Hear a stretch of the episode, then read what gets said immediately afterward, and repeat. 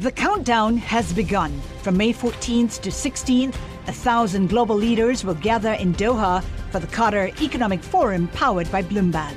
Join heads of state, influential ministers, and leading CEOs to make new connections, gain unique insights, and uncover valuable opportunities in one of the world's most rapidly rising regions.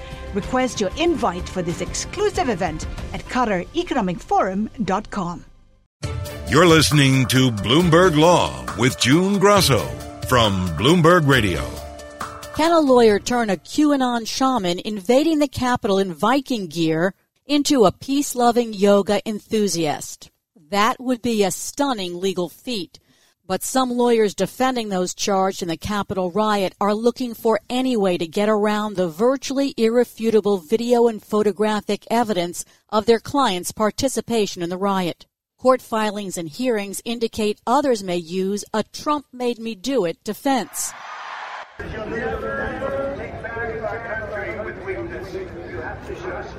Yes. Invade the Capitol building.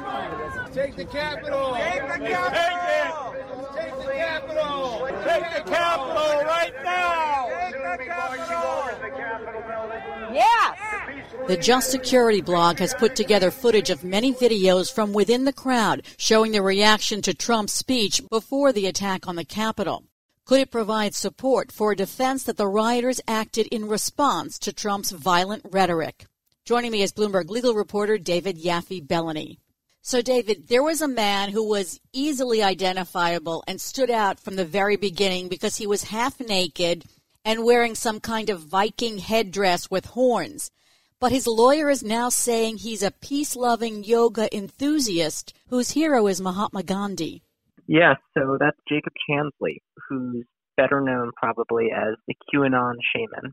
He's an adherent of the QAnon conspiracy theory and, and a sort of a leader in that world who's shown up at a lot of far right protests over the last few months. And yes, he showed up at the riot dressed in a horned coyote skin headdress with a bare midriff covered with tattoos and he was photographed standing at the dais that Mike Pence had deserted just moments earlier in the Senate chamber. And so that image of him became one of the defining images of the riot, especially in the early days. And he, in some ways, is sort of the face of the mob that invaded the Capitol. So, how is his lawyer trying to portray him now? His lawyer is now arguing that actually this guy is a yoga loving, peace loving, person whose personal hero is Mahatma Gandhi. You know, you hear people say, you know, this person wouldn't hurt a fly. Um, the lawyer actually told me that he's heard from several friends of his that rather than killing an insect, he'll he'll pick it up and take it outside and kind of release it back into the wild. That he's that kind of peace-loving person. Never mind that he's accused of leaving a threatening note for Pence at the at the Senate dais. Describe the range of charges for the different people involved in the riot? So on the kind of minor end, you've got just basic trespassing. You know, this person entered a government building when they weren't allowed to, and that includes people like Chansley who were photographed in the Senate chamber, and then people who were maybe at the back of the mob and just kind of followed the crowd inside, and who might actually be in a position to argue that they didn't know what they were doing was wrong. That's kind of on the minor end. On the more serious end, you've got people who are accused of assault, of you know, launching a fire extinguisher at a group of police officers, punching police officers, attacking reporters who were based in the Capitol, stealing government property. I mean, everybody's seen the photos of one of the defendants, Adam Johnson, carrying off a lectern from the Capitol building. There was also a man who was in Nancy Pelosi's office and took a letter from her desk. So that kind of theft is also being charged. And then members of the far right group, the Oath Keepers, have been charged with conspiracy to subvert the democratic process. And that's the most serious charge that we've seen. And we're expecting to see more of those in the coming months. We're also expecting a felony murder charge eventually related to the death of police officer Brian Sicknick, who died as a result of injuries that he sustained at the Capitol. So we know that law enforcement is going through all these images and video. Are defense lawyers doing the same, and what are they looking for? Sure, yeah, defense lawyers are absolutely doing the same thing. They're pouring through the video footage, news footage, social media posts, they're looking for evidence that might be exculpatory, that might paint their client in a more positive light. So, for instance, Jacob Chansley's lawyer told me that he found footage of Chansley leading a prayer in the Capitol and found footage of him urging other rioters to leave the building. And while that might not actually upend the prosecution's case, it could certainly be helpful at the sentencing stage in kind of persuading the judge that, you know, this person was trying to do the right thing when they were in the building.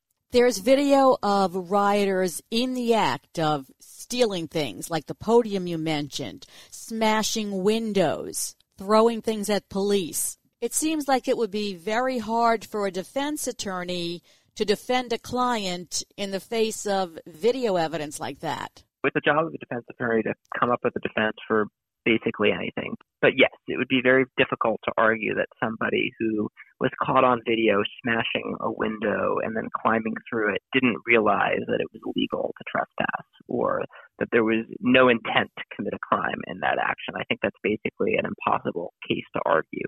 So those people are going to be in a tough position, and they're probably going to be sent to prison, as they probably should be.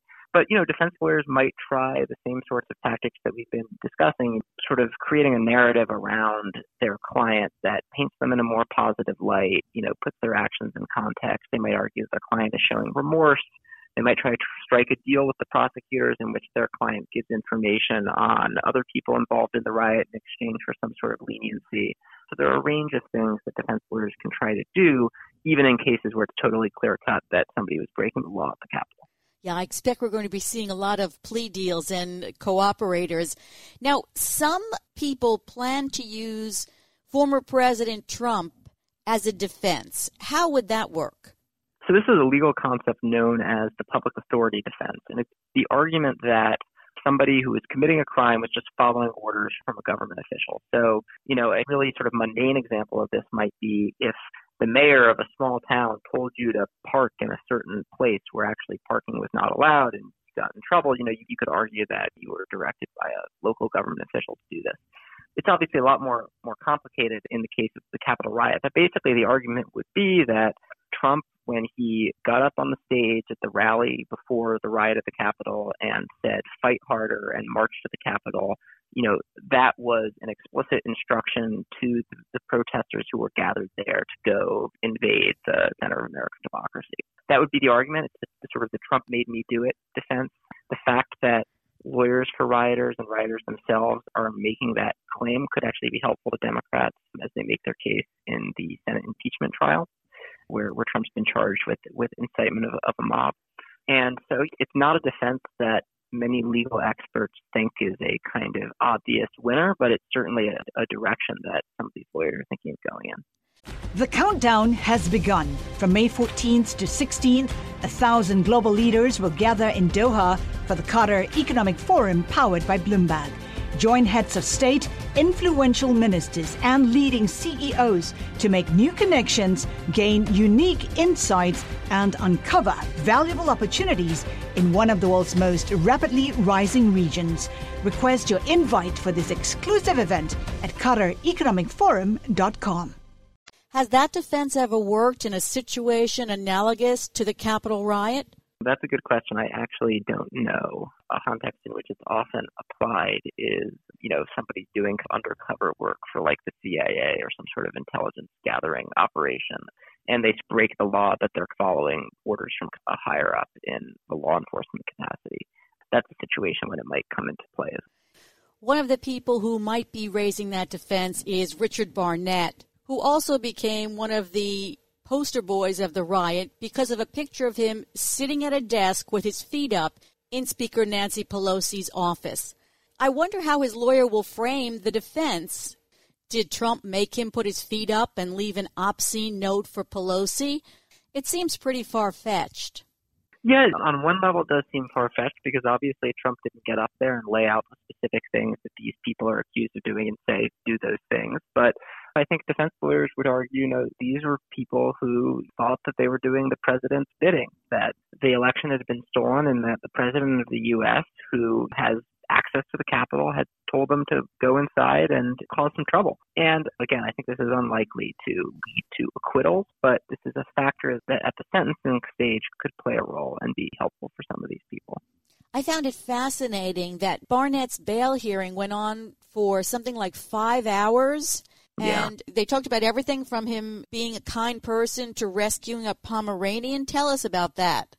Yeah, this was a pretty unusual bail hearing. The magistrate in Arizona who was overseeing it allowed Barnett's lawyer, Anthony Ciano, to call a series of witnesses, including Barnett's longtime partner and her mother and her daughter, a bunch of friends and acquaintances of Barnett. Basically, the lawyer was trying to paint a picture of Barnett to counter the narrative in the media that this is this kind of smug guy with his feet up on Pelosi's desk, no respect for the democratic process. He was trying to paint Barnett as basically a good person who has a solid family and who's honest and reliable and who the judge could trust to kind of comply with the terms of bail. And actually, Ciano was successful in making that case at first, and Barnett was granted bail. He was restricted to stay at home under pretty severe conditions, kind of a success at this strategy the lawyer was pursuing, but then prosecutors appealed the ruling to the judge in Washington who's ultimately going to be overseeing the case, and that judge blocked it and sent Barnett to jail in Washington while the case proceeds.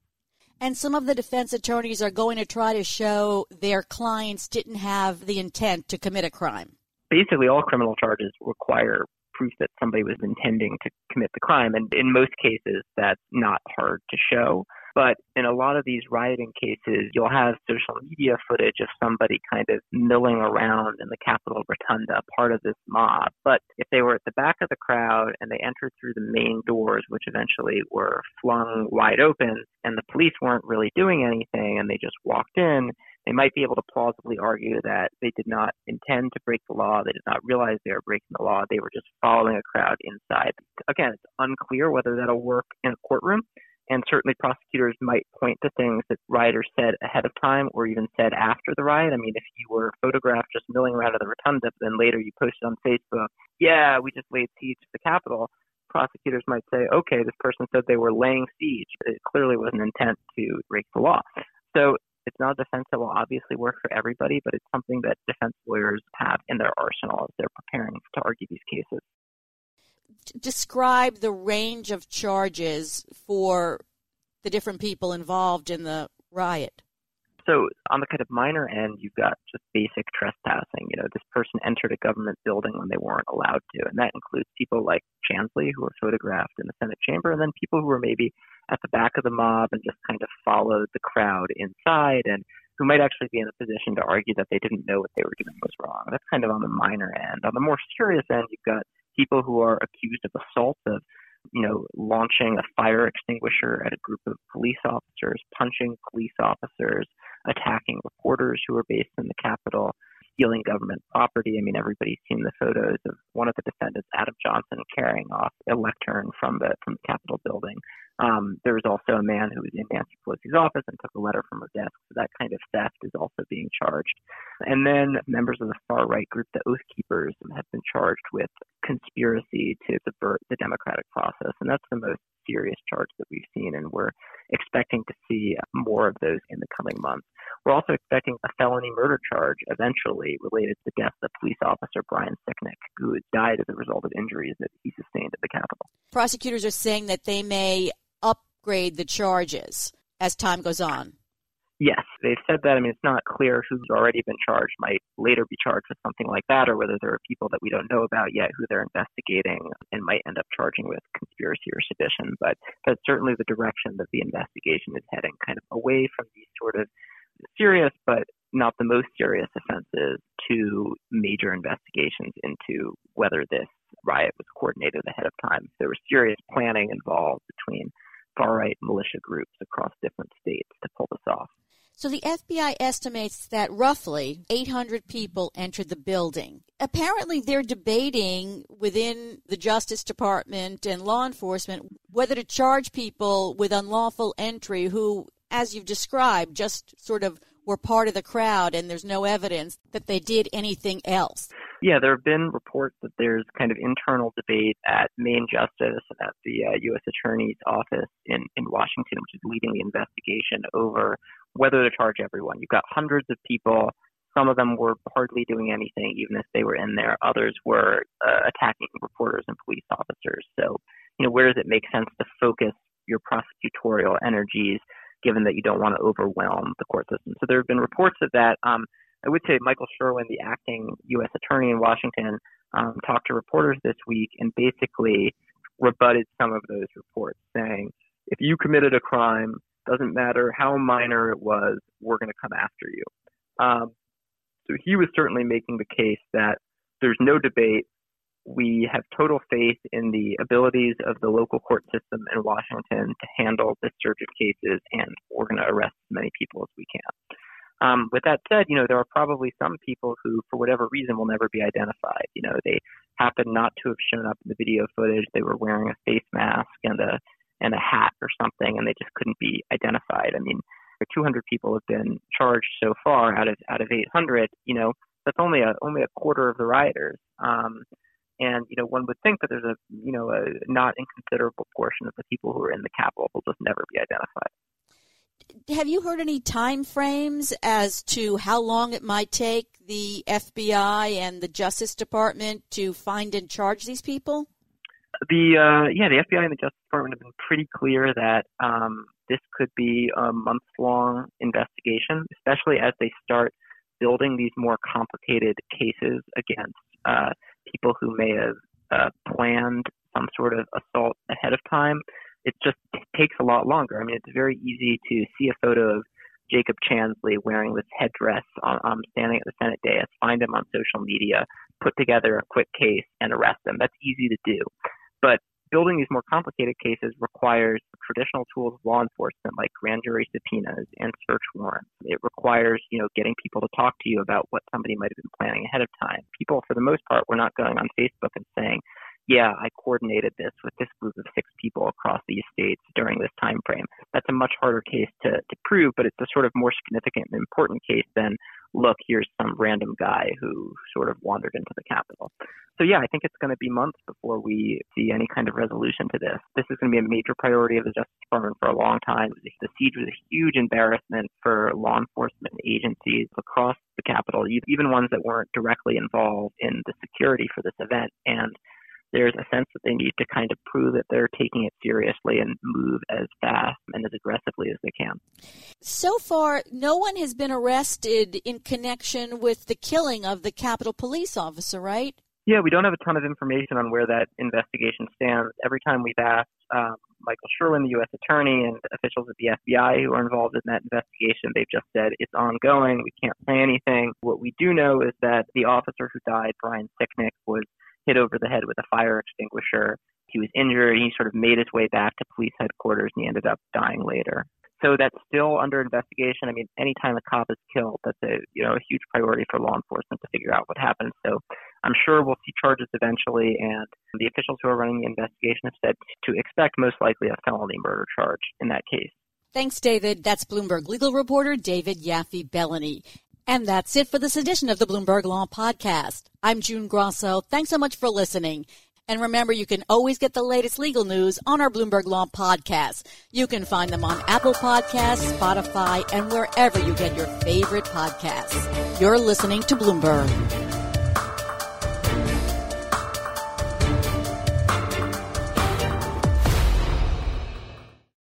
The countdown has begun. From May 14th to 16th, a thousand global leaders will gather in Doha for the Qatar Economic Forum powered by Bloomberg. Join heads of state, influential ministers, and leading CEOs to make new connections, gain unique insights, and uncover valuable opportunities in one of the world's most rapidly rising regions. Request your invite for this exclusive event at QatarEconomicForum.com.